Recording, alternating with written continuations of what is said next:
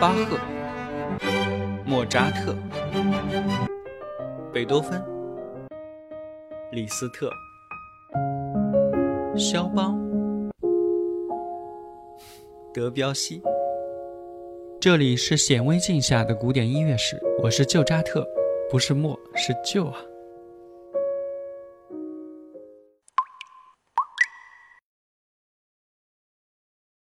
上一集咱们讲到斯特拉文斯基，然后很快其实就到了现代主义音乐了。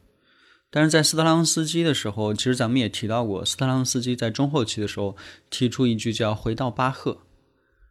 啊，所以其实要理解现代音乐的话，很多时候要从音乐的起源来考虑问题。所以我们想要讲现代音乐之前，我还要想再跳到前面，呃，斯特拉文斯基说回到巴赫，但是我们要做的可能还要回到巴赫之前。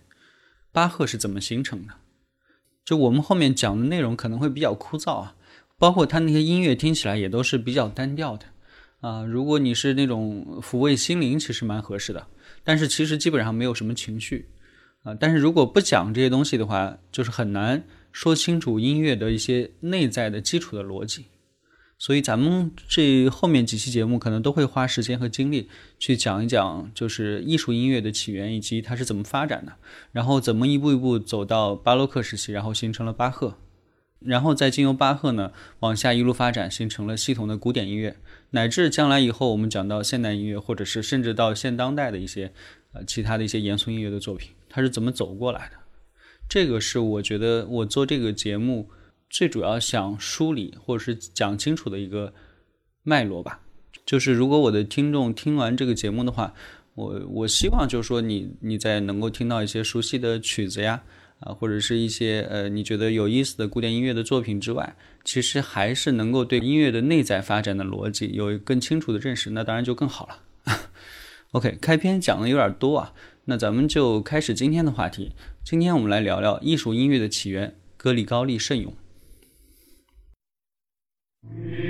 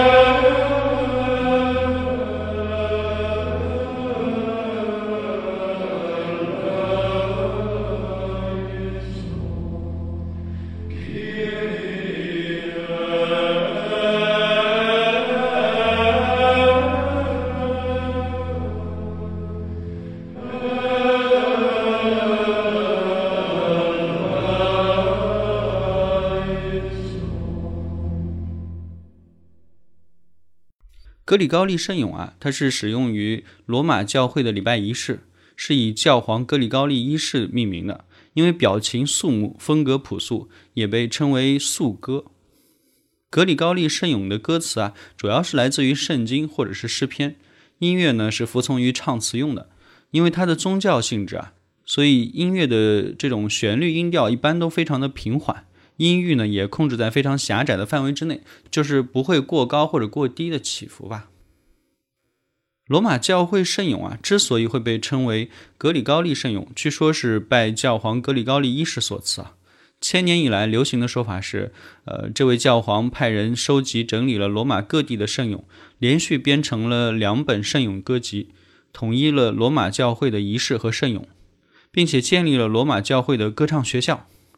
事实上，格里高利呢是一位神学家，也不是什么作曲家。不过呢，他必然是在统一并且推广罗马基督教会这一项长期而巨大的任务当中，做出了他特别重大的贡献。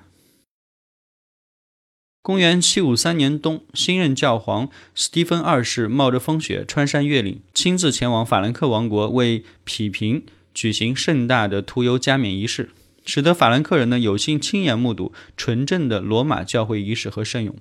匹平要求啊，教皇下令废止法兰克原有的高卢教仪和圣咏，代之以罗马的传统。匹平的叔叔呢是梅斯地区的大主教啊，随即呢也着手改革了当地的圣礼，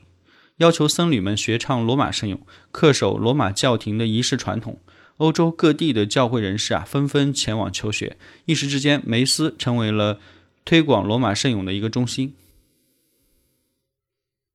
匹平的长子呢是历史上著名的查理曼大帝。他登基以后啊，呃，竭力提高臣民的文化水平，事事效仿文化水平高于法兰克人的拜占庭以及罗马传统，兴起了一阵史称加洛林文艺复兴的文化革新运动，进一步推广了仪式和圣咏的统一化和罗马化，也这也是这场运动的组成部分之一啊。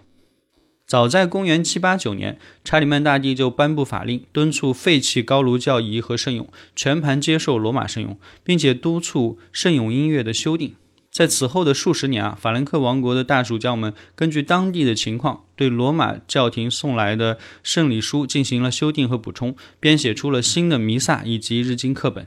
形成了以旧罗马圣咏为基础，同时又融合了高卢因素的礼拜圣咏仪式。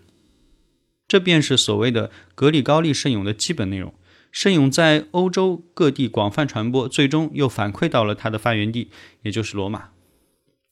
格里高利圣咏的基本功能啊，是服从呃宗教礼拜活动，它非常的肃穆节制，最大限度的排除了世俗的那种呃感性或者欲念。它的一般特征为无伴奏的纯人声清唱，尤其是男声的单声部音乐形式，是以拉丁文为歌词。没有明显的节拍特征，建立在单纯的自然音阶基础之上的。在西方音乐历史上，格里高利圣咏具有极为重要的意义。在一定意义上啊，西方中世纪教会音乐的历史是围绕着建立、修饰以及扩展格里高利圣咏而展开的。它是西方音乐史最重要的源头之一。中世纪的音乐啊，就是以格里高利圣咏为主轴开始发展，而后才会有的文艺复兴，继而才有了巴洛克音乐。所以，格里高利圣咏啊，和西方音乐有着最古老的直接联系。格里高利圣咏作为一种治愈系的音乐啊，曾经走遍世界。它里面很多著名的旋律，比如说，呃，《愤怒的日子》里面的旋律，就曾经被柏辽兹的《幻想曲》以及圣桑的《骷髅之舞》引用过，很多人应该也都听过。在格里高利圣咏诞生的中世纪啊，那是一个我们现在很难以想象的世界。异端分子啊会被审判，并且施以火刑；巡礼人和托波斯人列队行进；自然灾害和天地异变频频发生；有恶灵附体，还有流血的圣母像等等神迹。人们害怕神明发怒，害怕触怒神明，战战兢兢地生活在恐惧之中。而在那个年代啊，始终回响在清冷的修道院当中的，应该就是修道士们吟唱的圣歌了。这种不知该称作是歌曲还是咒语的声音啊，飘荡在那个时代的空中，发出不可思议的回响。不难想象，当时的人们是如何聆听这种圣歌的，又会作何感想？它不是一种神的语言，应该叫在神的世界里回响的语言。在很多讲述西方中世纪的电影里面，都会有僧侣们吟唱格里高利圣咏的画面啊。我觉得，如果平时看到的话，可能能够切实感受一下。那种中世纪修道院的模样和氛围。有一点不要忘记啊，格里高利圣咏虽然是艺术音乐的起源，但它本身其实严格意义上来说并不算是艺术音乐，因为它不是在乐谱上设计或组合过的音乐。最初啊，格里高利圣咏也像民谣一样，其实是口口相传下来的，并没有作为记谱音乐从创作的角度去考虑过。它类似是一种咒语歌啊，既称不上是语言，也算不上是歌谣吧，很难等同于近代意义上所谓的音乐。还有最重要的一点，就是格里高利圣咏是单声部。西方艺术音乐最重要的特征是什么呀？不就是将声音像建筑物一样的磊落构筑起来吗？那就是把声音严格的组织和重叠在一起。这个特质啊，也是圣咏所缺少的。西方音乐第一次出现设计乐谱的音乐是在九世纪，那是以格里高利圣咏为母体创作的音乐形式，名为奥尔加农。在这个意义上，嗯，我们可以说格里高利圣咏是真正的艺术音乐史的一个弱起的小节。那讲到这里啊，自然就引出一个话题：那到底什么是艺术音乐呢？或者说严肃音乐也好，古典音乐也罢。通常意义上，我们都说古典音乐的时候，都是以广义为主啊。其实可以给它下一个定义啊。首先，在广大的音乐大千世界里面，种类肯定是非常非常多的。比如说祭祀音乐、节日音乐、宗教仪式的音乐，还有电影音乐、商业歌曲、流行歌啊、舞曲、军队音乐等等啊。艺术音乐呢，其实就是其中的一个种类之一。艺术音乐，我觉得顾名思义吧，应该叫有艺术意图的音乐。那么，什么叫有艺术意图的音乐呢？直截了当来讲，就是乐谱被设计过的音乐，以设计和结构为出发点写下的音乐。首先，你从这个定义来讲，就是把民谣和民族音乐就排除在外了嘛，因为他们是后来才记谱的，一开始基本上是口口相传，并不是特别去书写和设计的。那爵士乐呢，作为一种即兴度很高的音乐题材，也是呀。流行歌也差不多，因为虽然是有时候是需要记谱的，但是它并不像贝多芬呀或者马勒的交响曲那样，在每一个音或者细节上都要精心去设计。古典音乐啊，不能像流行歌那样，比如说你拿一把吉他啊弹一弹，试试音就能自己谱曲了。啊，古典音乐是需要在纸上谱写，并且去构建宏大的声音设计图的。所以，艺术音乐啊，是带有鲜明的智力投入和脑力创作的特征。它会给门外汉一种难以入门的印象，这是它跟民谣音乐等等相比啊，要规模宏大的多、复杂的多的原因之一。这些特点啊，都是艺术音乐被书写的特征。大家不要忘记啊，在近代以前，纸是非常贵重的物品啊，只有贵族啊、神职人员、学者啊，或者是一小部分商人这样的精英阶层才识字啊。那个年代的识字率，在今天看来，那是低的难以想象的。所以，将艺术音乐看作是声音的文字，啊，只是在乐谱上书写的音乐，这就引出了它的第二个定义：艺术音乐主要指的是西方社会精英和知识阶层，就是指拥有纸和识字能力的阶层支持的音乐。可以说，艺术音乐从来就不是属于人民大众的音乐，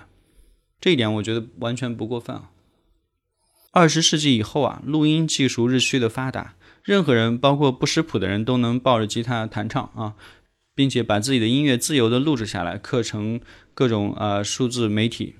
但是在没有录音的年代，只有被书写的音乐才能够保留下来。所以，可能历史上有无数优秀的街头音乐人啊，因为不识乐，所以没有办法将他们的音乐传给后人。我们现在讲的或者聊的，其实全部都是。在乐谱上留下脑力劳动作品的精英阶层的音乐史，还有的时候啊，我们一说起艺术音乐，呃，无论如何呢，都摆脱不掉普世、不朽、伟大这样的印象。这种联想是没有办法完全否定的。我相信马勒、贝多芬的音乐肯定是有普世、不朽和伟大的一面的。但是另一方面讲呢，西方音乐散发着这种光芒，其实恰好就是它被书写的特征的表现嘛。你有了乐谱的记录，音乐才能够传到其他国家，才能传遍全世界，才能得以再现嘛，也就是普世，并且一直留存到后世，也就是不朽了。所以，正是因为有乐谱这种设计图纸的存在，和没有乐谱的音乐相比啊，艺术音乐才得以被设计的规模庞大而复杂，也就慢慢伟大起来了。从大航海时代开始啊，特别是十九世纪，西方的艺术音乐在全世界得到了传播，在所到之处都会驱逐或者是吸收当地的传统音乐，将世界范围内的音乐都变得西方化。诚然，现在的西方音乐已经不再像往日那样的有影响力啊，当今世界是 以美国为主导的流行音乐的时代。即便如此啊，我们在一提到音乐的时候，都还是会想到乐谱。提起乐谱呢，第一反应还是五线谱啊。说起乐器呢，还是钢琴、小提琴啊、长笛、萨克斯，或者加上鼓和吉他。音阶呢，还是哆来咪发嗦拉西。和弦呢是哆咪嗦大三和弦，或者是哆降咪嗦呃小三和弦。这些啊都是西方艺术音乐构筑的体系啊。所以呢，听完本期节目，就是如果以后再遇到有人跟你说啊，刘德华啊、周杰伦呀，就是我们这个时代的莫扎特、贝多芬啊，那显然这个人是既不懂莫扎特、贝多芬，也是不懂古典音乐的，你也就知道该怎么反驳他了。好了，下期节目我们来聊聊中世纪音乐，我们下回再见。